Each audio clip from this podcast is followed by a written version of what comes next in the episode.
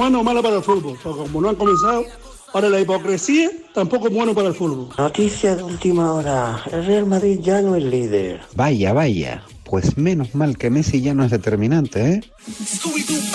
En Marcador tenemos un teléfono con WhatsApp para que envíes tus mensajes de voz desde cualquier parte del mundo. 0034 628 26 90 92. ¿A qué estás esperando? Siempre me saquéis una sonrisa. Fútbol, baloncesto y todo el deporte lo vivimos en directo todos los días en Radio Marca. De lunes a viernes a partir de las 8 de la tarde y los fines de semana, siempre que haya un balón en juego, estará marcador para contártelo en riguroso directo. Radio Marca, la radio que te transporta al deporte en vivo.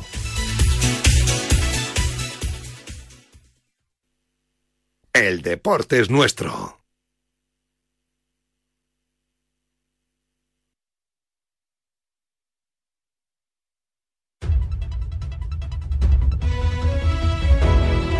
Son las 11 de la mañana, las 10 en Canarias.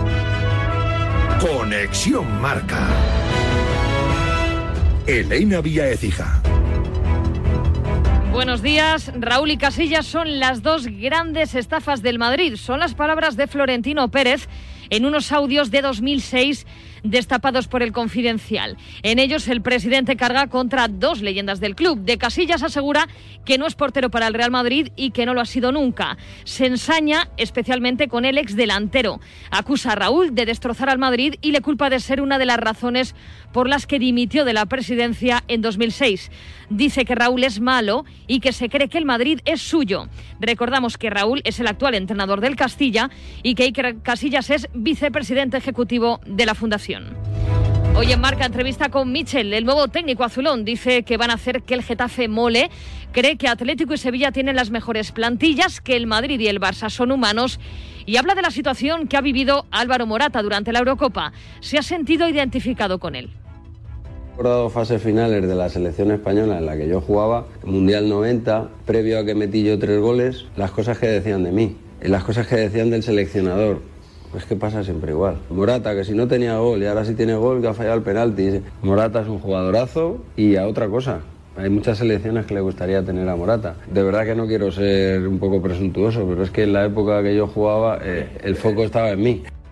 En Barcelona, segundo entrenamiento de la pretemporada, mientras el club sigue intentando aligerar masa salarial con Grisman en la rampa de salida para poder llevar a cabo la renovación de Messi. El argentino lleva 13 días sin contrato. El presidente Joan Laporta sigue tranquilo. Claro que lo he felicitado eh, está muy feliz, todos estamos muy felices. Me alegro por, por Leo, que ha conseguido que Argentina vuelva a estar en la élite. Presidente, ¿habrá fumata pronto? ¿Se podrá anunciar algo con respecto a la continuidad de Leo? Progresa adecuadamente y lo que sí que es cierto es que hoy estamos muy felices por él. Ayer se hizo oficial el fichaje de Rodrigo de Paul por el Atlético de Madrid para las próximas cinco temporadas. El central paraguayo Mar Alderete se incorporó al Valencia, llega cedido del Hertha de Berlín, ya está en la concentración del equipo en Oliva. Y dos de porteros, Matthew Ryan, ex del Valencia, ficha por la Real Sociedad. Y Kiko Casilla, ex de Madrid y Español, llega cedido al Elche. Y en segunda división, Ismael Gutiérrez llega al Málaga cedido por el Atlético de Madrid con una opción de compra. En Villarreal no es un fichaje, pero casi. En diciembre, Vicente Iborra sufrió una grave lesión que le tuvo de baja el resto de temporada. Hemos hablado con él esta mañana en A Diario, ya está recuperado y con más ganas que nunca. La semana pasada, el club hizo oficial su renovación muy agradecido. Es un gesto muy bonito por parte del club, la verdad, más en la situación en la que, en la que estoy saliendo de una lesión, pues ahora devolverles toda esa confianza donde lo tenga que hacer, que es dentro del campo. A lo mejor el club de haber esperado a que yo me hubiera recuperado del todo, hubiera empezado a jugar y ahí hacerlo, pero es que el club en, ningún momento más que a ti ni me ha intentado cambiar las condiciones, ni mucho menos, y la verdad que por eso estoy muy agradecido. Quedan 10 días para los Juegos Olímpicos. La selección española de fútbol ya ha puesto rumbo a Japón. Tenía previsto hacerlo ayer, pero retrasó el viaje por un problema mecánico en el avión. En la expedición, los seis jugadores de la absoluta que han disputado la Eurocopa. Unai Simón, Eric García, Pau Torres, Pedri, Dani Olmo y Oyarzábal.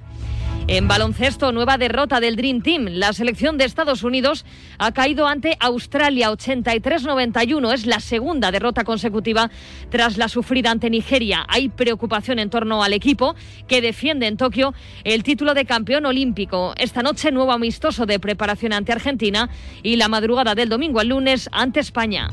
Por cierto que la Federación Española y Marca celebran hoy la segunda gala del baloncesto español a partir de las 9 de la noche en Madrid con la presencia de las selecciones masculina y femenina que en los próximos días partirán hacia Tokio. Polémica en el ciclismo por la lista de Pascual Montparler. Ha dejado fuera a Pello Bilbao, que se ha mostrado molesto por las formas de comunicárselo del seleccionador. Este fue protagonista anoche en el partidazo de Copa y Radio Marca. El corredor del Bahrein es el primer reserva. Esta mañana eh, Pello me ha llamado y él me ha manifestado que él que no quería venir ni, ni de reserva, que estaba enfadado y que no quería venir de reserva, que él se sentía titular y que, y que él no es reserva y que, y que él no quiere. Pero bueno, mis palabras han sido que yo no lo voy a quitar y que si, oye, pues que si hubiera alguna historia, yo le voy a llamar. O sea, yo tengo cero rencor por las palabras de Pello. Esto no es un premio a los ciclistas que están haciendo bien un Tour de Francia. O sea, esto es una carrera de un día. Yo tengo que llevar a gente clasicómana las palabras de Montparlen en el partidazo en el Tour de Francia tras la jornada de descanso. Hoy decimosexta etapa, 169 kilómetros de media montaña entre Paz de la Cas y San Gaudens. Y en tenis está a punto de arrancar en Hamburgo el taberner Feliciano López. 11 y 6, hora menos en Canarias. Oscar Martínez, muy buenas. Buenos días, Elena, ¿cómo estás? Pues muy bien. Bueno. Eh, ¿Cómo ha amanecido el día eh, con esos audios destapados por el Confidencial? Raúl y Casillas son las dos grandes estafas del Madrid. Lo dice el presidente del Real Madrid, Florentino Pérez. Es verdad que es un audio de hace unos años, pero me parece la rajada. Yo no recuerdo una rajada así en el mundo del deporte, pero desde hace mucho tiempo. Sí. Dice además que Casillas no es portero para el Madrid y de Raúl que es el técnico del Castilla actual, llega a decir que es malo. Claro, es que encima, para más Inri, ambos forman parte del, del organigrama del Real Madrid, con lo cual, eh, y son dos emblemas, son dos leyendas del Club Blanco, que no están hablando de otros jugadores que han sido irrelevantes. Pues yo no sé qué es lo que va a pasar, pero de Veremos eso vamos... si tiene consecuencias. ¿no? Claro, y se habla Florentino Pérez y se hablan los dos protagonistas. Bueno, Iker está de vacaciones en México, pero Raúl está entrenando al Castilla. Vamos a ver qué es lo que pasa. Gracias, Elena. A ti, chao. En una hora volvemos a conectarnos. Pero quiero tu opinión. ¿Qué debe pasar eh, con esos audios? Eh, ¿Crees que Florentino debe dimitir?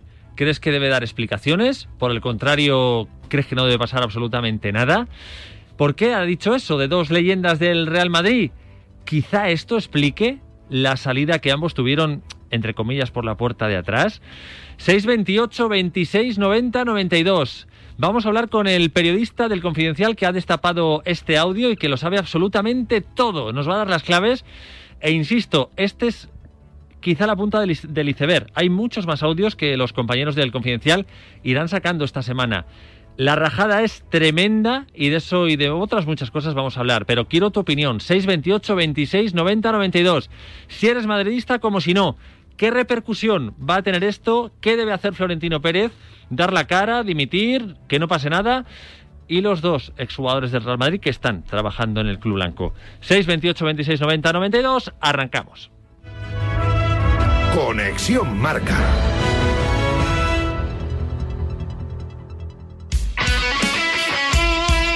El deporte es nuestro. Radio Marca.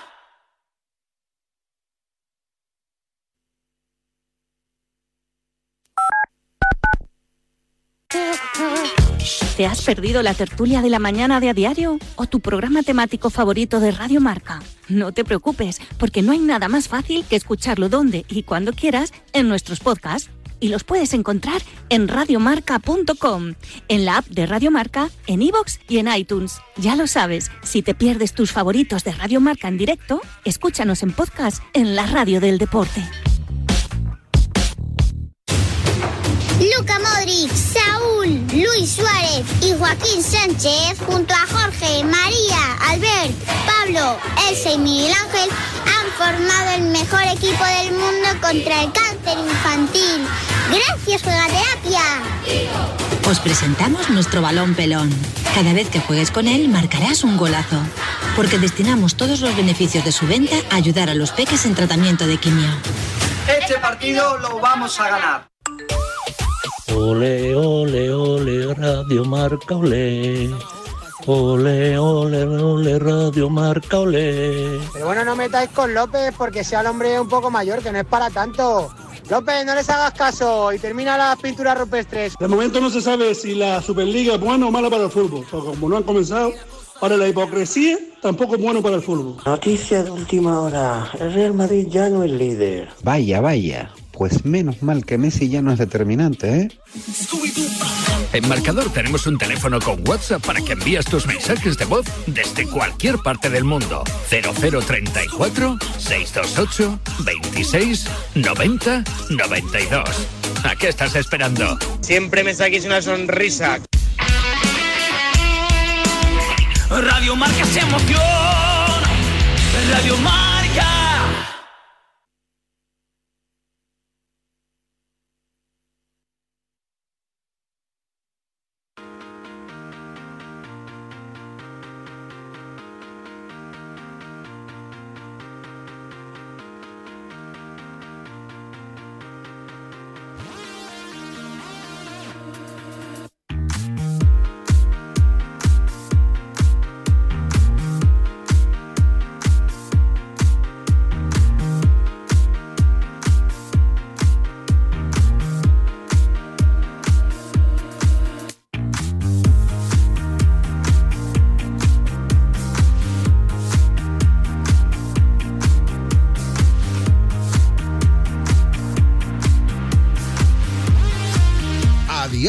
Con Oscar Martínez.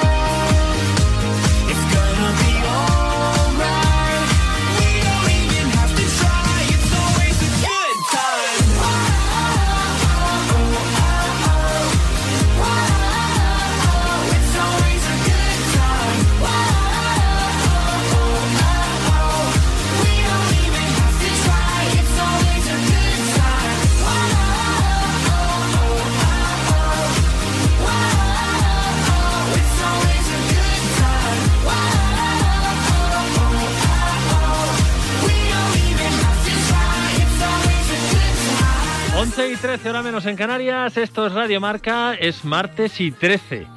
Y no sé si eres supersticioso o no, pero alguno en el Madrid va a pensar que hoy es un día un poquito chungo.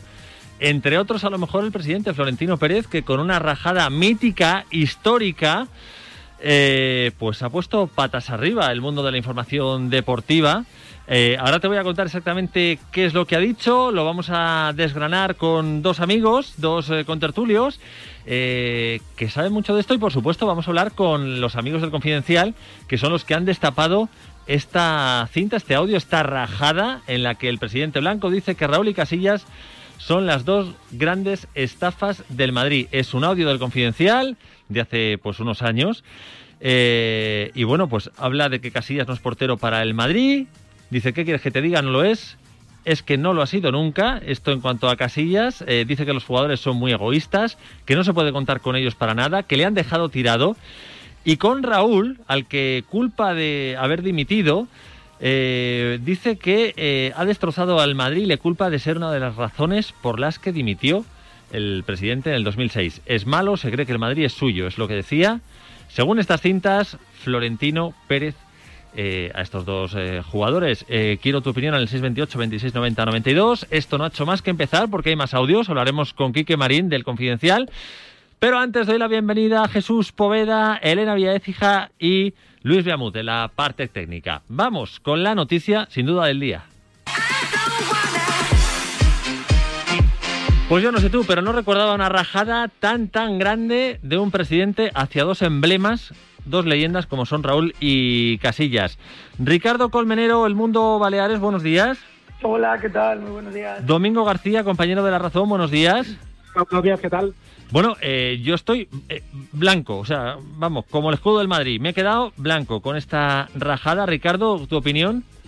Hombre, a ver, eh, primero no es justo, por mucho que lo hagamos y lo vamos a hacer, eh, analizar en público una conversación privada. Es decir, evidentemente Florentino no iba a decir eso en público. Eso por un lado. Y entonces, por lo tanto, estamos haciendo trampas a la hora de analizarlo. Pero bueno, si las damos por buenas, que las tenemos que dar por buenas, las damos buenas, en 2006, en un momento determinado, en una situación concreta, eh, Florentino salía del Real Madrid, estaba cabreado, estaba enfadado y podía decir cualquier barbaridad. Es decir, eh, contemplar esto 15 años después, porque esto es desde 2006, pues eh, Florentino Pérez, igual que cualquier otro ser humano, está en su derecho a cambiar de opinión. Yo creo que en cuanto a Raúl, probablemente no haya cambiado de opinión. En cuanto a Casillas, yo creo que sí que podría haber cambiado de opinión. Si quieres, luego te lo digo Sí. con, con más detalle. Pero en cuanto a que los jugadores son unos mimados, no se puede contar con ellos para nada y todo esto, me parece un descubrimiento de presidente que los periodistas deportivos estamos más acostumbrados a saber cómo son los futbolistas y seguramente suscribiríamos eh, esta, esta forma de ser de la mayoría. Bueno, Vamos a eh, decirlo así. no solamente mimados y muy protegidos eh, a todos los niveles y desde la prensa hasta tallo, vamos, que era nuevo entre comillas en la prensa, en el mundo deportivo, me he quedado flipado de las cosas que se tapan y que no se dicen. Insisto, de algunos, no de todos, que la mayoría son grandes profesionales, pero hay otros que dejan bastante que desear. Eh, Domingo García, eh, La Razón, buenos días. Buenos días, ¿qué tal? Domingo, mm, es verdad que es una conversación privada, es verdad que fue hace mucho tiempo, pero llama la atención que es el que fue y es presidente del Real Madrid con dos emblemas. Sí, pero es verdad también que la relación de Florentino con ellos dos nunca pareció especialmente buena y solo hace falta ver las despedidas que tuvieron, ¿no? Que no fueron ni parecidas a la que ha tenido Sergio Ramos, también si- sin haber seguido eh, eh, en perfecta comunión con Florentino. O sea que mm, por ese lado tampoco sorprende tanto. Es verdad, como dice Ricardo, que es una conversación privada que también probablemente es en un momento cuando él ya ha dejado de ser presidente del Madrid que está dolido y, y no sé si frustrado por, por la manera en la que se ha tenido que ir. Y, pero bueno, es verdad que, que sí sorprende esa crudeza ¿no? con, con la que habla de los dos. eh, llamarles estafas y eh, es- suena bastante duro, la verdad. Sí, Yo creo que si, Dime, si nos sacan, no, que si nos sacan a nosotros conversaciones de hace 15 años, nos puede sacar los colores, diciendo cualquier cosa, no ya en privado, incluso alguna cosa como, como tertuliano que hayamos dicho hace 15 años, al final te la tienes que comer. En el Sí, caso de, por ejemplo, por ejemplo, en el caso de Casillas, eh, Florentino se la tuvo que comer, eh, vamos, eh, pero en el caso de Raúl es verdad que, que, eh, sobre todo en el momento ese en concreto, en el año 2006, que tendríamos que remontarnos a ese momento y el poder, y quién era Raúl en el Real Madrid. Y Mira. Raúl, sí, Yo tengo la sensación, ¿eh? desde fuera, es verdad que una conversación privada no la aguantamos ninguno. Ninguno. O sea, todos eh, alguna vez hemos rajado, o muchas veces, o de otro, de tal. O sea, eso es así. Eh, y Florentino, aunque es un gran gestor y un gran presidente, pues también es humano.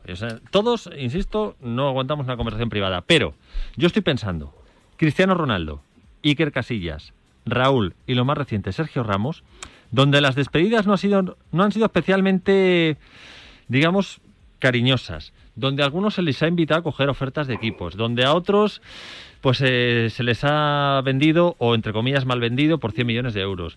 Claro, a lo mejor eh, uno empieza a atar muchos cabos. Llamadme si queréis loco. a ver, no sé, a ver, estamos hablando de uno de los empresarios más importantes, pues si quieres, de no de España, estamos hablando de uno de los empresarios más importantes del mundo. Y, como presidente, Pérez. creo que, vamos, un 10. Sí, pero, pero a ver, cuando tú tienes que gestionar, evidentemente, el cariño y seducir al que, al que, al que te quieres llevar, pero a la hora de la verdad, cuando alguien se tiene que ir, Florentino Pérez es un señor que antes de dar abracitos y, y besitos y caricias, eh, trabaja con un Excel delante. Un Excel de rendimiento y un Excel de dinero. Y ahora vamos a decir que Casillas, a ver, es que lo de Casillas tenemos que sumar el factor eh, Mourinho y en ese momento es la apuesta del Real Madrid, es la apuesta del Florentino. pero a la hora de que Raúl tenía que marcharse, Cristiano tenía que marcharse, eh, Sergio Ramos tenía que marcharse, oye, este señor tiene un Excel en la mano y, y hace los números, es decir, tampoco es una, una barbaridad, es decir, no se te ha escapado, si ponemos, yo soy del Barça, es que yo, claro, yo soy un tío que me ha acostumbrado, a- me he criado viendo marchar a Laudru, viendo marchar a Figo, viendo marchar a Ronaldo, viendo marchar, claro, es que me he criado viendo marchar Sí, en su mejor momento a los futbolistas. Te compro el fondo, te compro el fondo. están marcha estos futbolistas era en su mejor momento, pues lo dudo muchísimo. No, no, yo, fíjate, te compro el fondo, pero creo que las formas eh, sí destilan ese. O sea, van muy acorde con este tipo de declaraciones. Tengo la sensación, insisto. Sí, ti- tiene, tiene esa pinta, ¿no? Y eh, lo que pasa también, las despedidas, yo creo que, es diferente. Es diferente, por ejemplo, la salida de Cristiano, que como dice Ricardo, funciona Florentino con un Excel y lo vende en el momento en el que todavía puede sacar 100 kilos por él y ya está. Y como operación, pues probablemente perdieron los dos, pero económicamente seguramente no es discutible esa operación. Pero Florentino, que es un, que es un empresario de éxito, eh, tiene la dificultad o, o la rareza que tiene el fútbol de que sus empleados son probablemente más importantes que él, que es una cosa que no se encuentra en ninguna de sus empresas. Y su, y su capacidad de decisión y, y todo choca con, con la fama, con el cariño o, con, con todo lo que arrastran, pues eso, Sergio Ramos, Casillas, Raúl, Cristiano, que no se encuentra en ninguna otra empresa. Y eso es una dificultad para su manera de gestionar. Yo creo. El, el- el caso de Casillas era complicadísimo porque estaba, se estaba viviendo un golpe de Estado dentro del Real Madrid. Tienes una persona que te puede destabilizar el vestuario. Si tu apuesta es Mourinho, pues no puede, o, o- o este señor traga, o este señor para vivir una situación incómoda, oye, mejor vete. Porque es que por muy bueno que seas, aunque estés en uno de los en, en- en un muy buen momento de tu carrera, es el momento de que te vayas, porque es que mm, me vas a, me estás generando un problema con todos los demás. Pero en cierta medida, esa, esa deportivamente y económicamente son salidas que a lo mejor probablemente sean justificadas y aquí nadie va a dudar ni de lo buen presidente que es Florentino Pérez ni de lo buen empresario que es. A mí me llama mucho la atención, conociendo al presidente, este tipo de declaraciones. Me llama mucho la atención, ¿eh? Eh, que creo que además es pegarse un tiro en el pie, que son innecesarias. Pero desde fuera, lo que son las salidas de estos cracks, de estas leyendas del, del Madrid, yo tengo la sensación que el socio piensa, es que esta gente se ha ido por la puerta de atrás. ¿Que se tenían que haber ido? Pues probablemente, pero de otra manera.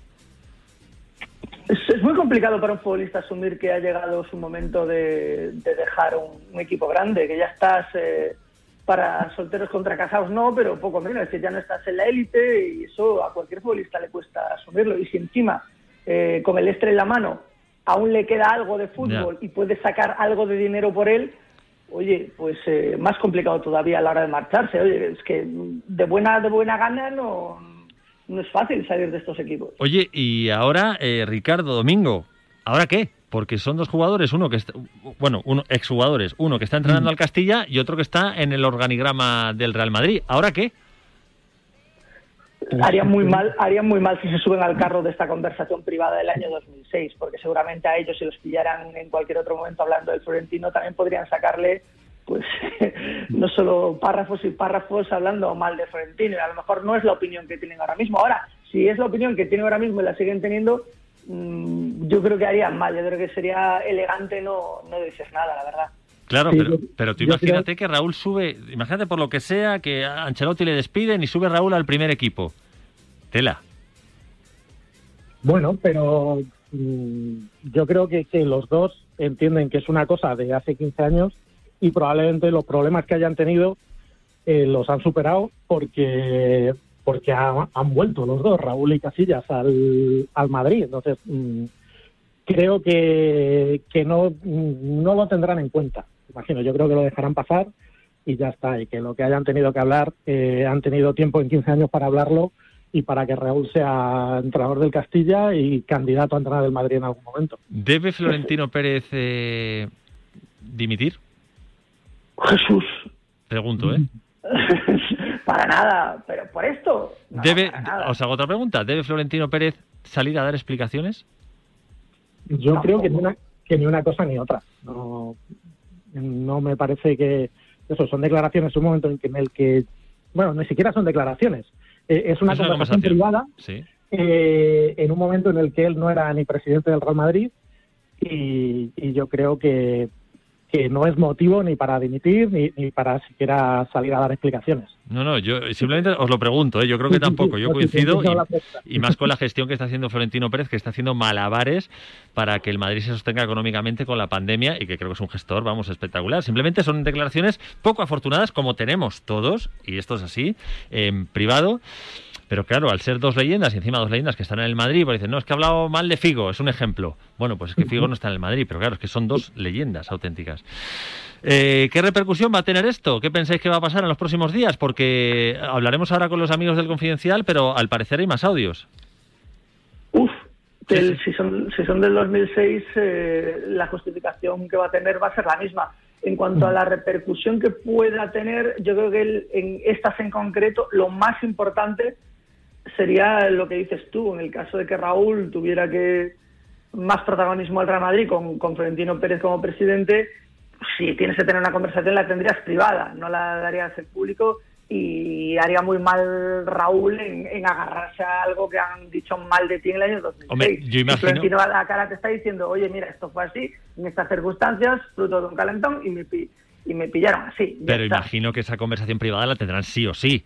A lo mejor no nos enteramos, pero yo entiendo que las próximas horas, si no lo han hecho ya, se pondrán en contacto eh, entrenador y presidente y también Iker para decir, oye, pues mira, esto pasó esto, es que me calenté o no, tal, y ahora mismo un poquito templar, templar aguas. Sí, sí, yo creo que, en público no, porque le das la una importancia a algo que precisamente se la quieres quitar, pero si quieres tener una conversación en privado, pues la tienes y, y ya está. No, no, no, yo no lo llevaría más allá. Ahora me da miedo que los compañeros tengan tengan mucho más, porque de estas dos más o menos las, las puedes torear o las hemos podido torear como si fuéramos Florentino Pérez ahora mismo, pero, pero a ver qué hay ahí, ¿sabes? Sí, la verdad que es una auténtica bomba. Nos vamos a enterar un poquito en minutos de, si hay más audios y qué tipo de audios eh, hay, hay detrás. Oye, eh, hablando un poquito de fútbol, ya no de rajadas, Barán dicen que se va a hacer un empapé, o lo que es lo mismo, aguantar el año de contrato que le queda con el Real Madrid para luego eh, pues pillar una prima de fichaje y dar el salto a un club donde pueda ganar más dinero. ¿Qué haríais si fuerais el eh, Madrid, Ricardo? Uf, esta, esta- con esta sí que tiene que, que es más complicado lidiar con ello. Hombre, tienes que intentar llegar a un acuerdo con el futbolista, porque a mí no me parece, parece cuando haces eso eh, eh, hacer daño al club que te dio, que te puso en lo más alto y que te hizo ganar, hacer la carrera que tienes no solo en el Real Madrid, sino en la selección francesa también. Parece que cuando un futbolista hace eso, lo único que pretende es hacerle daño al club que le abre las puertas. No, bueno, me eh, parece. es una manera de trincar. Es decir, pues eh, aguanto lo que me queda de contrato, salgo bien con el club porque he cumplido mi contrato, pillo una buena prima de fichaje y luego me voy a un club donde me paguen más dinero. Sí, eh, lo que el Madrid creo que no tendría que hacer es, eh, como se comenta, como ha pasado en otros jugadores en el PSG, o eh, tenerlo un año sin jugar. O sea, yo creo que, que eso, lo que tiene que hacer es llegar a un acuerdo para renovar o para que salga este año. Si no hay manera de llegar a un acuerdo, pues ya que lo estás pagando, aprovechalo y disfrútalo al futbolista el año que te queda. Me preocupa más el- la, la- necesidad que, te- que tiene Barán de largarse. Eso es lo, lo que me interesa más. Es decir, si te- tiene años de fútbol, ¿por qué no hacer un buen contrato con una renovación larga, salvo que no nos estemos enterando de que él ha pedido algo y, y el Real Madrid no se lo da y por eso está haciendo estos movimientos? Salvo por eso, eh, no entiendo que se quiera ir del Real Madrid, la verdad. Eh, la verdad que llama mucho la atención. La última, eh, Lewandowski, suena para el Madrid. También un poquito lo mismo, eh, le queda un año de contrato. Es un jugador con 32 años que ha metido, bueno, pues no sé si tengo por aquí el cifra, cua- 48 goles, una barbaridad. Eh, ¿Le vendría bien eh, fichar al Madrid? Fichar Madrid a Lewandowski en caso de que no venga ni Jala ni Mbappé, como parche así de dos, tres añitos. Ricardo. ahora, ahora, bueno, O, o- no, no, venga, eh, Domingo, ya que te has arrancado. Nada, no, que digo que Lewandowski es ahora mismo, creo, el, el mejor delantero del mundo. Le viene bien a cualquier equipo y el Madrid lo que ha demostrado es que le falta un goleador que acompaña a Benzema, que ha tenido que cubrir ese hueco desde que se fue Cristiano. Y Lewandowski, aunque tenga 32 o 33 años el año que viene, eh, creo que si físicamente está bien es una garantía. Que, pero vamos, eh, ahora mismo creo que ni, ni Haaland ni Mbappé pueden, pueden garantizar los goles que mete Lewandowski. Así que una solución para eso, dos, tres años, perfecta. Sí, además es un jugador de 32 años, pero obsesionado con el físico. O sea, es rollo cristiano de machacarse en el gimnasio, de cuidar la alimentación, Ricardo. La verdad que sería una bomba, ¿eh? Si no te hipoteca el futuro, porque claro, es decir, tienes que pensar a, a muchos años vista y Haaland y Mbappé son fichajes para muchos años en Real Madrid. Mm, No sé si, no sé, yo no lo veo, yo no lo, no lo veo, tampoco creo que tenga, es verdad que es muy buen futbolista, pero yo no creo que el Madrid tenga necesidad de un futbolista de estas características. Seguro que en el mercado puede pillar otra cosa con ficha mucho más barata y que te dé también muy buen rendimiento. Yo mm, no lo veo, no lo veo, la verdad. Lo que pasa es fíjate que Benzema tiene 30 y- 33 años, va a firmar todavía por otro año más eh, con el Real Madrid, creo que hasta 2023, y el rendimiento del francés está siendo espectacular. Es que ahora los jugadores ya no es como antes, ¿eh? Ahora un jugador en la élite te aguanta 36-37 años perfectamente. Mira Chiellini Bonucci, mira Sergio Ramos, es decir, mira eh, Ronaldo, mira Messi que la alimentación, la nutrición, los descansos, las camas estas que les hacen que sean como toros, es que todo está cambiando mucho. Sí, ahí la clave además yo creo que sería lo de pagar un traspaso o no pagar un traspaso. Claro. Si tú tienes que pagar eh, 100 millones como pagó la Juve por Cristiano, pues probablemente no te planteas eh, fichar a Lewandowski porque no lo vas a amortizar. Pero además, No, fichas a, Le- Lewandowski, fichas a Lewandowski a la, a la edad a la que dejaste marchar a Cristiano Ronaldo. Eso es lo raro, sí, eso es lo raro. Eh, bueno, yo es que por eso te digo que tengo la sensación de que todo va un poco unido con, no sé, eh, esto que ha pasado de, la rajada, porque es verdad que muchos nos quedamos sorprendidos diciendo, hombre, es que tampoco Ronaldo tiene dos, tres añitos más, 100 millones, joder, me dices, es que le dan 200, pero 100 millones, pues no sé, veremos a ver qué... Es, es verdad que, que Florentino Pérez es una persona eh, muy preocupada con, con la imagen de Real Madrid, pero también muy preocupada con su imagen. Y ahora mismo verse en la portada de marca con estas declaraciones no le apetece y seguramente eh, harán todo lo posible, estén trabajando para que esas portadas cambien lo antes posible, ya sea con una información verdadera o, o medio verdadera. Sí, sí, a lo mejor en las próximas horas vemos que Haaland se acerca al Madrid de nuevo. Esto, es- esto es así. Claro. En fin, eh, pues vamos a ver qué es lo que pasa. Ricardo Colmenero, eh, mil gracias. Domingo García, gracias también. Que tengas buen día. Igualmente, un abrazo. Hasta luego, son las Hasta luego. 11 y 32 minutos, hora menos en Canarias. Y vamos a ir con más cosas, porque fíjate, eh, a ver si se viene Poveda, ven- vente para acá, Poveda, si puedes. Porque eh, el mundo del fútbol se ha vuelto loco y hablamos ya de la noticia chunga. Yo de verdad pensaba que jamás eh, seguiría contando estas cosas, pero es que sigue habiendo. Buenos días, eh, Jesús Poveda. Buenos días, nos de Dios. Sigue habiendo noticias eh, racistas en el mundo del fútbol. Madre mía. Ahora Sancho, Rashford, en fin, todos los que fallaron el penalti, Sí. pues ha sido eh, una avalancha de insultos racistas hacia ellos por fallar los penaltis. Es verdad que no es toda la afición inglesa ni mucho menos, pero que haya cafres que sigan escudándose en el fútbol para lanzar su odio y su mierda, a mí me parece lamentable. Hay que echarles le- cuanto antes y, y lo más rápido posible de- del fútbol, de los estadios y de absolutamente cualquier recinto deportivo en el que pueda haber gente viendo y practicando deporte, por supuesto. Eh, ¿Cómo se hace esto? Eh, baneando de por vida, baneando que ya sé que es un término muy millennial. Banear es vetar. Baneando de por vida a esa gente que, oye, te hemos pillado, no te preocupes, no vas a entrar a un estadio más en tu vida. Que es banear. tío. Banear es vetar. eh, lo que pasa es que es el término. Pero eso, pero eso cómo lo haces, porque claro, tú te generas un perfil falso. Sí. Y te eh, la madre que te parió. eh, Hombre, ¿y qué? ¿Y qué? yo ¿Cómo estoy seguro, yo estoy seguro de que Twitter es capaz de encontrar la IP del ordenador desde el que se ha tuiteado y a partir de ahí es tirar del hilo. O sea, seguro. Oye, está pim pam, venga, no vas a entrar en un estadio más en tu vida. Y al hilo de todo esto, es una. Esta es una opinión bastante poco correcta, yo creo, políticamente hablando, pero es que no me extraña, después de lo visto, y sobre todo en Hungría, etcétera, etcétera, no me extraña que no hayan querido que haya gente en los estadios de fútbol hasta ahora, hasta que arranque hasta que arranque la próxima liga, Pero- porque no se fían de los de los aficionados y las aficionadas del fútbol, es que es así. Es que hay mucho caso. Y ojo, no se fían y diré con razón, y es mi opinión personal, ¿eh? sé que ahora se me van a echar encima y me van, "Oye, pero tú qué sabes, tal." Oye, pues no se fían, pues pues es que a los hechos me remito, que es que se suele decir, ¿no? Fíjate, Inglaterra eh, se expone a una dura sanción de la UEFA. Eh, la federación es responsable del comportamiento de sus aficionados, que esto yo no lo sabía.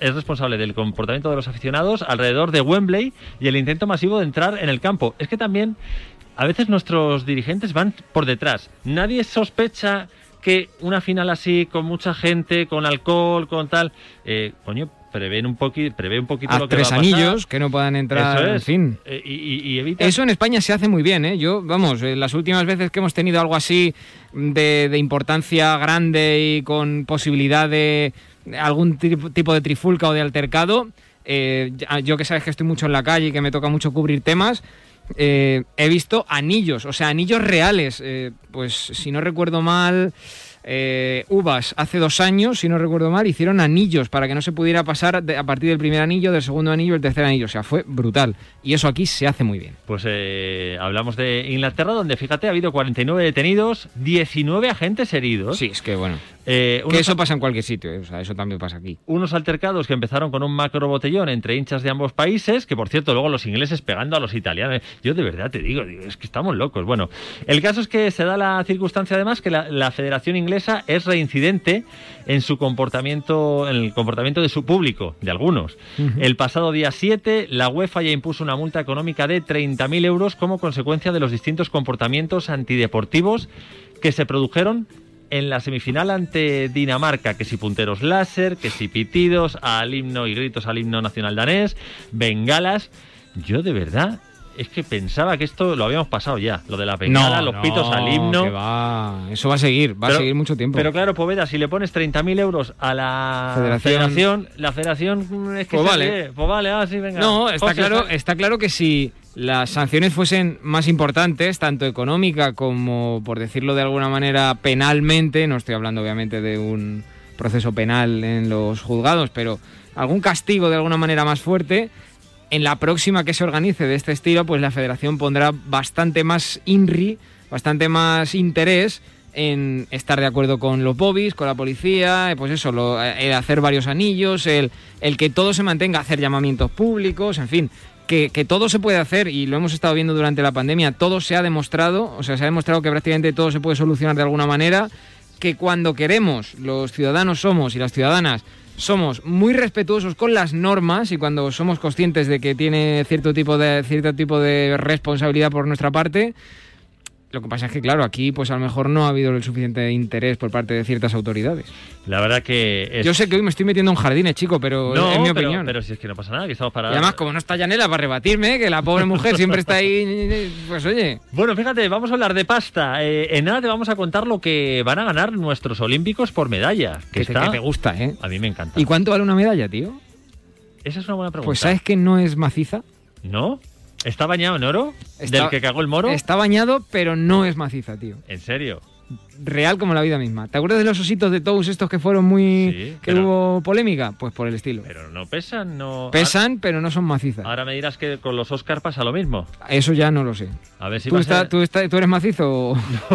No, pero a ver, si tú imagínate, te llevas un Oscar, lo pones encima de la chimenea y eso empieza a desteñir a las dos semanas. Eh, pues oye. Bueno, pues el caso es que cada jugador italiano ha ganado 250.000 pavos por el triunfo en la Eurocopa. Que no está nada mal, pero es que a esto hay que sumarle que la Federación Italiana ha ingresado, bueno, ha tenido récord, ¿eh? Casi 100 millones de euros por haber ganado y por haber participado en la Eurocopa. La UEFA, ¿vale? Eh, acordó el pago de 250.000 pavos para cada jugador por ganar la Eurocopa. En caso de que quedaran segundos, los italianos se hubiesen llevado 200.000, ¿vale? Según desveló la Gaceta. La plantilla churra, además, había acordado un pago de 80.000 euros por cuartos de final. 100 Hablamos de 80.000 por jugador. por jugador siempre. Madre mía.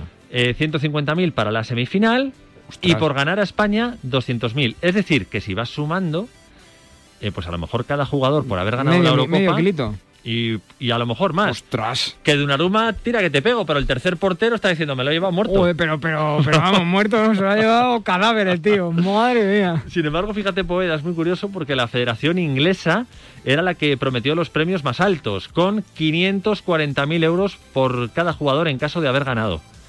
540.000 euros por 600.000 jugador. pavos. ¿Qué te Sí, parece? 600.000 euros por 24, 26 como mucho que llevaron. Más, eh, lo que no sé aquí el cuerpo técnico si pilla. Hombre, digo yo, eh, son parte fundamental del equipo. ¿Pero como jugador o una parte- No, yo me imagino que como jugador. Oye, esto es un equipo. O sea, ¿Sí?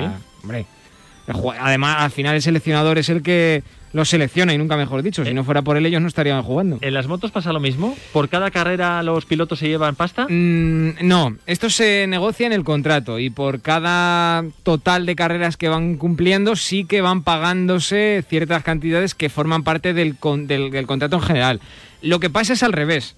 Si a partir, tú te puedes lesionar o lo que sea, ¿no? Pero si, si sigues fallando a partir de X carreras, es decir, si, no de- si dejas de competir, voy a poner un número que me invento, ¿eh? No, no sé realmente cuál es, pero imagínate que estás cuatro carreras fuera por problemas de- de lesión si a la quinta sigues sin estar, dejas de cobrar. Si a la sexta sigues sin estar, dejas de cobrar. Si a la séptima y así sucesivamente.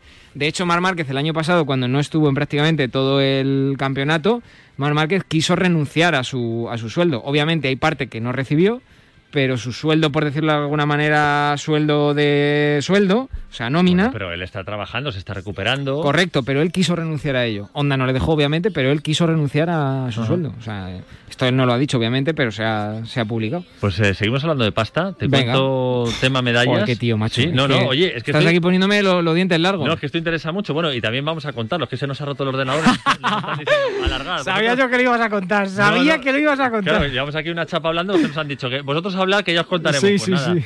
Dentro de poco te voy a contar. que se ha caído el orden- Vamos a ver, se ha caído el, el- el- el sistema. Eso y entonces nosotros estamos aquí, pues, pues haciéndoos la mañana amena. Como, como cuando con- en la tele te nuestra- dicen alarga, alarga, pues alarga. Con venga. nuestra, yo es que no he estado en la tele, Oscar, hijo ¿No? mío. Yo he hecho tele, o sea, yo he hecho radio y periódico. Ah, sí. Y el periódico era un semanal en mi pueblo. Pues nada, los amigos del Confidencial que esperen. Bueno, ¿les podemos llamar y que vayan entrando o tampoco? Pues sí, es probable. Lo que pasa Sí. es que vas a tener que estar aquí tú solo, raca, raca, Pues, raca, raca. eh, Entonces no te vayas muy lejos. Venga. Ahora no encuentro lo de las medallas. ¿qué te Vaya, que, que- que ya te digo yo que no son macizas, que es que te lo digo, no son macizas las medallas. Bueno, eh, hablamos del tiempo mientras busco lo de las medallas. Habla del tiempo, venga. La buena noticia del tiempo, eh, como tampoco podemos poner sintonía nueva, y hago yo así. eh. Eh, mira, pobre, el calor, el calor asfixiante de estos días se va y ya era hora. No, hombre, no. Sí, sí, No. se va. Eh, no era normal. Pero yo necesito entrar a la piscina con, Pero- con ansia. Pero que ayer en Murcia estuvieron a 44 grados. No, pues oye, ya se metieron al agua. Bueno, pues el caso Menos es que los del mar menor, que está ahí el agua un poco... el calor se ha ido y nos deja temperaturas pues mucho más suaves. El tiempo está loco, ¿eh? Tú te das cuenta que hace un día o dos estábamos que no se podía dormir Sí, en sí, casa. sí, sí, sí, sí. Y ayer estuve cenando en la terraza con una especie de... No, no, yo he cerrado la ventana esta noche porque ya no Claro, podía. claro. O sea, he tenido que cerrar la ventana en pleno mes de julio. Te digo una cosa, me voy en agosto a Tenerife. Solo falta que llueva. ¿A qué parte vas a Tenerife? Pues buena pregunta. Es que solo lleva mi, mi mujer. Pero sur, norte, hay mucho que ver allí, ¿eh? Eh, Ya, no, no, ya sí. Yo sé que me dices, pero que no ha venido. ¿Has, subido ¿Has ido alguna vez? No, he ido, pero no a Tenerife. He ido a otra isla de... Espectacular aquello, es, de mar- es Gran- maravilloso. de- de la- de las Los- Islas Canarias. Mira, es el típico tópico, pero los hoteles, el clima, Bueno, la isla, brutal. La gastronomía, todo, es que aquello es maravilloso, de verdad. Bueno. A ver si hacemos el programa desde ahí algún día. Pues cuando quieras. Que me dijeron, no, cuando fiches por Radio Marca, tú tranquilo que vas a viajar. Sí, mira. Mi- Pandemión, pum. Mistal 33. Pandemión, pum. bueno, La vida eh, es así. El calor que, que va a seguir haciendo calor, lógicamente, porque estamos en julio, pero que ha bajado mucho. En Madrid, 15 grados del fin de semana. Y eh, la masa de aire africano se va, se va, se va, se va, pero va a seguir haciendo calor. Hoy en Córdoba, 36 grados. En Sevilla 35. En Madrid hemos bajado de 44 el fin de semana. Madre mía. Hoy la máxima tan solo 29, ni siquiera 30. Y sol en casi todo el país. ¿Dónde va a llover? Algo un poquito en el Cantábrico, con algunas nubes que pueden dejar algo de agua. Y también en Cataluña. Y ojo al fuerte viento, viento en Menorca, esa tramontana que va a soplar hoy. Bueno, son las 11 y 44 minutos ya, hora menos en Canarias. Eh, ¿Qué te pasa, Poveda? Eh, No, nada, que estaba viendo aquí los partidos de Wimbledon repetidos y que estoy deseando que empiecen ya los Juegos Olímpicos. Macho, 10 días, ¿eh? Hoy quedan 10 días para el inicio de los Juegos Olímpicos y me da mucha pena. Me Bueno. da mucha pena porque no va a haber gente en las gradas. Y aparte de eso, que es verdad que es una pena, Poveda, eh, pregunta que luego le haremos a José Rodríguez. A ver. Los españolitos con el cambio de hora, ¿eh? Sí. de- que allí, claro, son empiezan antes. Sí. ¿Vamos a poder disfrutar de los principales deportes? Vamos a más- poder. ¿A horas razonables? No. Claro, joder, pues eso es lo que te ver, algunos sí, algunos sí. La mayoría de las cosas van a pasar de noche aquí y por la mañana. O sea, de hecho, la programación de Radio Marca abarcará desde que acaba el partidazo de Copa y Radio Marca Sí. toda la noche hasta las 3 de la tarde aproximadamente. En ese lapso temporal, ahí vamos a poder disfrutar de absolutamente todos los deportes que se van a practicar en los Juegos Olímpicos de Tokio 2020 y te los vamos a contar, como no puede ser de otra Claro. manera, en directo. Pero el que esté de vacaciones, lógicamente, pues... eh, madrugar- Pues se pone el podcast. Es que claro, Ya, es, que, ya, claro. es que no puede ser estar en mi repicando, macho. El- no puede ser todo. El que esté currando, los amigos de Mercamadrid o de Mercavalencia, Mercabarna, que estén currando, no se van a levantar ahí. ¿Hay Mercabarna? Sí, claro. ¿Ah, sí? sí, ¿Y. Mercavalencia también? Y nos habla de gente que nos escucha en los mercados, ¿Pero no, no haces ni idea. Yo creía que era Mercamadrid, sí, como marca comercial registrada y luego ya, pues otras cosas. Soy muy fan de los mercados. Yo Soy también. muy defensor de los mercados. Yo también. Es que es más, entras a un mercado y huele a pescado, huele a carne, huele a Oh, fruta. oh. Entras a un gran centro comercial de estos Oh. y no huele a nada. ¿Tú te has dado cuenta de eso? Que eh, entra y dice, coño, un tomate, y lo huele, lo coge, lo huele, uy, va, esto es una cosa, ponme, ponme tres kilitos. Así que para todos eh, los dependientes, la gente que madrugáis un huevo, los transportistas que lleváis desde allí luego la- el género a los mercados, gracias por eh, elegirnos y por escucharnos. Y aquí estamos, oye, pues cada mañana con el deporte y con cosas cotidianas intentando pasarlo bien juntos. ¿Cómo va lo del ordenador? Estamos, la están peinando, la están peinando. ¿Qué te parece? Tenemos ahí. Está quedando un poquito largo, ¿eh? Vísteme deprisa, que. No, como es, vísteme despacio, que tengo prisa. Además, Luis el Jodío, que nuestro técnico que está ahí haciendo el pobre malabares para intentar arreglarlo, dice, no, no, vete hablando que... Y claro, Es que además tú lo ves aquí detrás del cristal y el pobre está ahí. Manos para acá, manos para allá, miro para allá, miro para acá. O sea, no da, no da el pobre hombre, se, no le, da más. se le han empañado las gafas. Bueno, eh, está ahí David Sánchez preparando el programa, dile que venga si quiere, si si quieres decir algo, no te preocupes, que creo que Francis Fernández ya está por aquí, en, en- ¿Ah, sí? en nada va a estar por aquí seguro, y hay cosas que hablar, ¿eh? porque, ojo, se va a, inte- a intensificar eh, la puesta en, en marcha de radares este verano, eh, no solo en las carreteras, sino también en algunas ciudades. Madrid ya ha confirmado que va a haber más radares de lo habitual en la propia ciudad, en algunas calles. Y no solo eso, ¿tú te acuerdas del helicóptero este Pegaso, que era la, Sí, la el bomba? Había uno, ¿te acuerdas? Sí. Hace cinco años, pues ya no hay uno. Ahora hay bastantes más. Y ya no solo helicópteros, ahora tenemos drones también. Pues mira, si todo sirve para que vayamos a la velocidad adecuada y evitar muertes, a mí me parece bien. Pero te digo una cosa, hay zonas en las que no puedes ir, o sea, hay zonas que si yo voy a 130 tampoco pasa nada. O sea, 130, 120, 130. Eh, en carretera convencional no, en carretera de autovía y autopista. Vamos a ver Poca qué, es lo- gente. qué es lo que opina Francis Fernández, Pues está de nuestro conmigo, experto seguro. en marca motor. Eh, vamos a poner la sintonía. Ta, na, na, na, na, na. Hola, Francis Fernández, buenos días. Hola, hola, ¿qué tal estáis? Pues aquí ¿Qué tal sol- estáis? soltando una chapa. que- Radio clásica, ¿eh? Joder, Madre macho. mía. Fíjate que yo soy de ritmito, de cosas rápidas, y llevo, sí. llevamos aquí hablando porque se ha roto el ordenador una hora. Bueno, oye, Francis. Sí. eh, habrá mucha gente que esté o bien de vacaciones o a punto de irse y muy pendientes de esto Sí. de lo que está comentando Poveda, de que va a haber muchos más radares en los próximos días para que todos cumplamos las normas. Y los, los helicópteros Pegasus y los drones, Sí, o sea, sí, la sí. cosa... Sí, sí, eh, vehículos camuflados, eh, estos radares que ponen en los guardarraíles, en fin. Bueno, mm, es una táctica normal, o sea, cuando llega el verano y llegan los desplazamientos, pues hay que eh, luchar por la seguridad y también, bueno, tenemos una parte de recaudación porque se ha invertido mucho más en, en medios técnicos que luego en personal.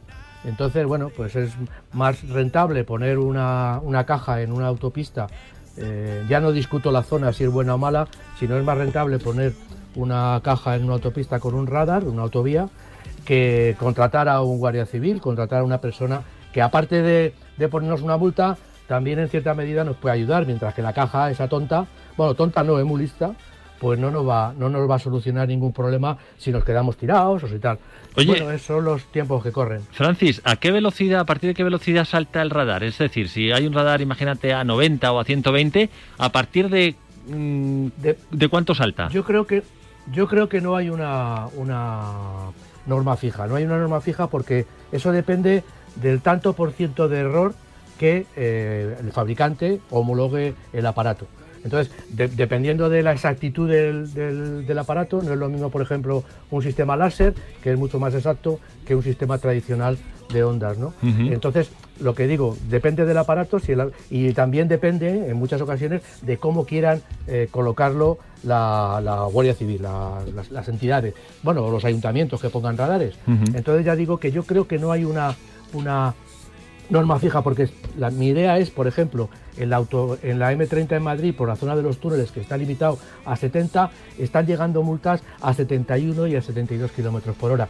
Mientras que luego en otros sitios, pues eh, superas la velocidad eh, legal eh, por, por un tanto por ciento, por 5, por 6, por 7 kilómetros, dependiendo de, de- de cómo estés el nivel, el, eh, situado el- la, la vía, el límite de velocidad de la vía, pues no salta el radar. Oye, Eh, Fran- yo creo que no hay una norma fija. Eh, Francis, te cuento una, os voy a contar de Poveda una cosa muy curiosa. ¿Queréis, queréis saber cómo se ha multado. vengado Ah. una novia de su chico? A ver, pero Eh, escúchame, ¿qué novia? O des- sea, no, no, descubrió- aquí, hay que, aquí hay que dar... Bueno, lo, lo dejaron, él al parecer, pues eh, no sé si fueron cuernos o qué, y ella le cogió el coche y empezó a pasar por todos los radares a, a una velocidad tal.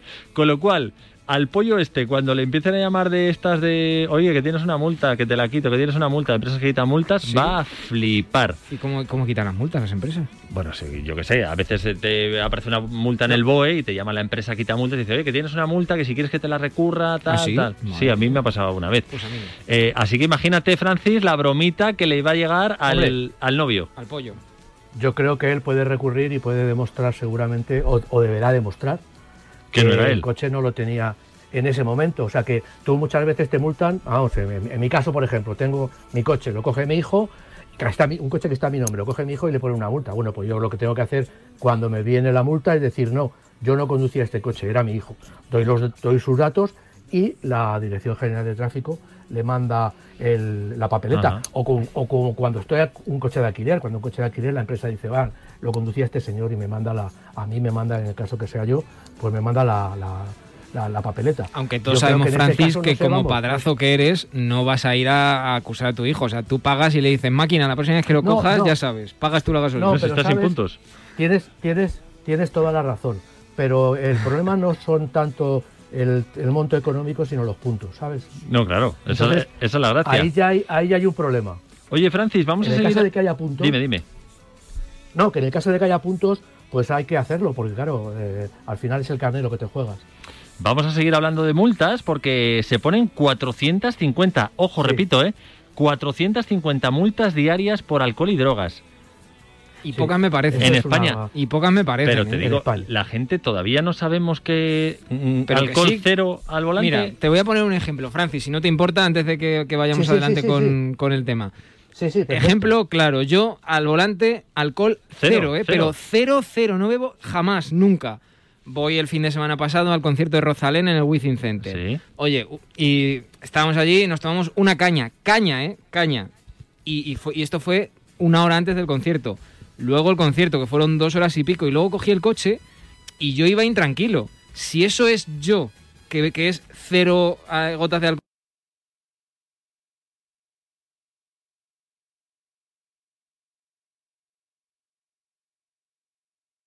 Y, hace calorcito y apetece la cervecita fresquita, O el la vino, sangría. o tal, sí, pues sí. Francis, se nos está yendo de las manos esto, ¿eh?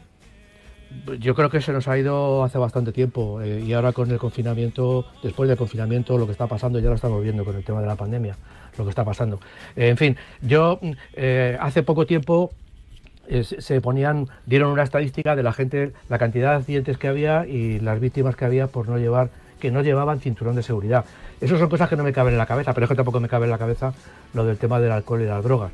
Bueno, eh, parece que nos tomamos todo a risa, parece que todo, mientras no nos toque a nosotros, pues todo es risa y...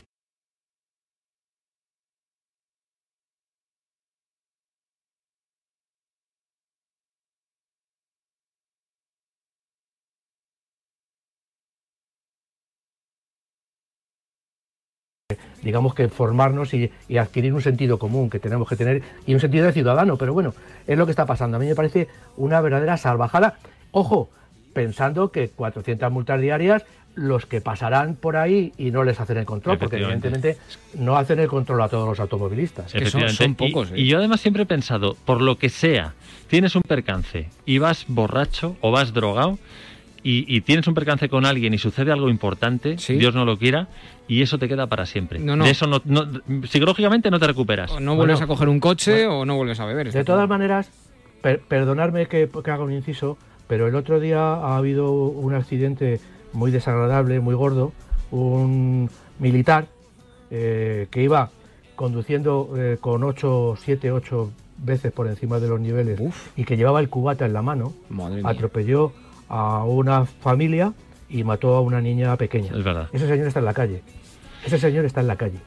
Entonces yo, eh, si, si ves que eh, la justicia es tan laxa con estos temas, con el alcohol, porque en realidad ese señor yo entiendo que no debería haber salido de la cárcel. Porque yo no sé cómo lo... O sea, ahora mismo el, el beber es, es un... Es una, para, pa- para mí debe ser un agravante, cuando, sobre todo cuando llevas el coche.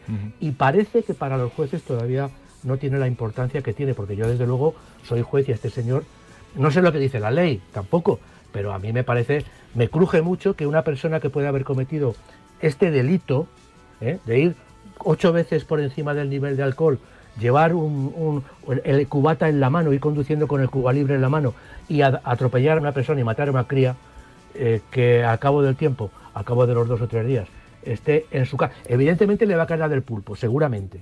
Le van a coger, le va- pero seguramente no pasará por la cárcel. Entonces, pues yo de verdad que no acabo de entender Y- esto. A mí y- me cruje mucho. Eso y luego la conciencia, ¿eh? Bueno, Eh, no sé si, yo no sé que- si esa persona tendrá conciencia. A mí me importa, me importa bastante poco su- Yo- la conciencia suya. No, no, no, no. La, la conciencia de él antes. y, y la familia que ha roto. O sea, que es que. Ah, es claro, la- claro, claro. Pero la conciencia y ese hay que ponerlo antes. Luego es que no me da cuenta, ¿no? ¿No te has dado cuenta? No. O sea, pero bueno, esto es uno de los problemas que tenemos actualmente en España y en toda Europa, ojo, en toda Europa. Por eso eh, en los países nórdicos vieron que, que- que no se podía solucionar este problema de una manera fácil y dijeron alcohol cero. Sí, sí. Y vas a la cárcel. O sea, en Suecia tienen eh, cárceles para conductores que han bebido, que han, que han conducido borrachos. Y eh, es la única manera, o sea, es eh, como dicen por ahí, o sea, la- no permitirlo, nada, cero. Y por supuesto eh, que las leyes también sean más duras, porque si la ley es así como si dijéramos, pues claro, al final, bueno, pues ¿qué me cae? Me va a caer tanto que luego no voy a entrar y tal. Y hay gente que piensa de esa manera, por desgracia. Francis, la última. Kilómetro 245 de la Nacional 2 es el tramo más Ah, peligroso de España. De España, sí. A, a mí ha salido también esta, esta, esta relación, una relación de los tramos más peligrosos. En este tramo, en el kilómetro 245 del N2, hay que tener en cuenta que esto no es la, la autovía, es, una, es la antigua carretera nacional a su paso por, por Zaragoza, un poquito antes, me parece que es un poquito antes de llegar a Zaragoza, pero está en la provincia de Zaragoza, pues supera 626 veces la media de accidentes nacional. Y, Eh, yo- para eso te- tengo yo dos lecturas. La primera, eh, si llevamos 10 años y vemos que este punto kilométrico supera 626 veces la media nacional, no se puede solucionar el problema. Claro. Entiendo yo. Entiendo yo. ¿A- ¿Hasta dónde tenemos que llegar? ¿A que supere mil veces la, la media nacional de accidentes? Yo creo que si, si sale estadísticamente en, en- en- en todas las, las- esas estadísticas, pues habrá que coger y decir, bueno, señores de fomento, vamos a hacer algo con Es este que, punto porque no podemos permitir que se siga matando gente. Totalmente. Yo no sé si te ha pasado a ti que vas circulando y de repente ves una señal que pone tramo eh, riesgo de accidentes. Dices, coño, no me lo pongas, corrígelo. O sea, si es lo que tú dices, que- si es un tramo, eh, un punto pero- negro, pues si, si tiene Claro. dos chicanes, pues, pues va en lo recto. Y si no, pues haz otra cosa. Pero, Oscar, ¿qué es más fácil y más barato? Sí, sí, la señal o que se maten, pues sí, claro. Claro, Eh, y pasa lo mismo que con los pasos a nivel. Pues se lleva una, un, un- un- un tren, se lleva una familia con, con cuatro personas y tal, se la lleva puesta. Y bueno, ¿y ese paso a nivel qué sucede con ese paso a nivel? Porque yo entiendo que la técnica, la tecnología ahora puede hacer pasos a nivel. Hay, hay un sistema para que la gente no entre en las calles, que yo no sé si te lo has fijado, vamos, seguro que lo has visto. Son unos, unos cilindros mm, macizos de acero que salen del suelo.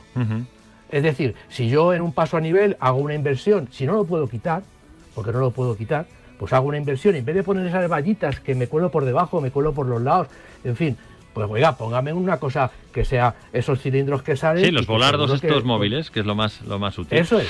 Pues Francis Eso. Fernández, eh, a ver si quien sea toma nota. Gracias como siempre. Sí, y, y los conductores, mucha precaución, que ahora nos estamos moviendo mucho y estamos teniendo muchos problemas. Sí, la verdad que está habiendo muchos accidentes. Gracias, un abrazo. A vosotros. Hasta luego. Bueno, pues vamos a tener ya el resto del programa normal. Aleluya, Parece que se ha recuperado el ordenador. aleluya. En nada hablamos con los amigos del Confidencial para saber el porqué de ese audio de Florentino Pérez y que nos cuenten qué hay más. Madre. Y ahora damos paso a José Jiménez que nos informará de cómo está el tráfico en esta hora punta. Gracias, pero antes quiero comentarle algo a mi vecino que me estará escuchando. Solo decirte que... ¡Tengo los 15 puntos y pago menos que tú! En la A4 hay dos kilómetros de retención causada... Si tienes los 15 puntos, ¿qué haces que no estás en línea directa? Cámbiate y te bajaremos hasta 100 euros lo que pagas por tu segura de coche o moto. 917-700-700. 917-700-700. Condiciones en línea directa.com. Soy Juan de Carglass. ¿Tienes una luna rota y no te puedes quedar sin tu coche? En Carglass puedes pedir cita fácilmente y escoger el día y la hora que prefieras. ¿Nuestro compromiso? Dejarte el menor tiempo posible sin tu coche. Carglass cambia, Carglass repara. Esto es muy fácil. ¿Que no puedo elegir el taller que yo quiero para reparar mi coche? Pues yo me voy a la mutua. Vente a la mutua y además en menos de 6 minutos te bajamos el precio de cualquiera de tus seguros, sea cual sea. Llama al 91 555 5555 91 555 5555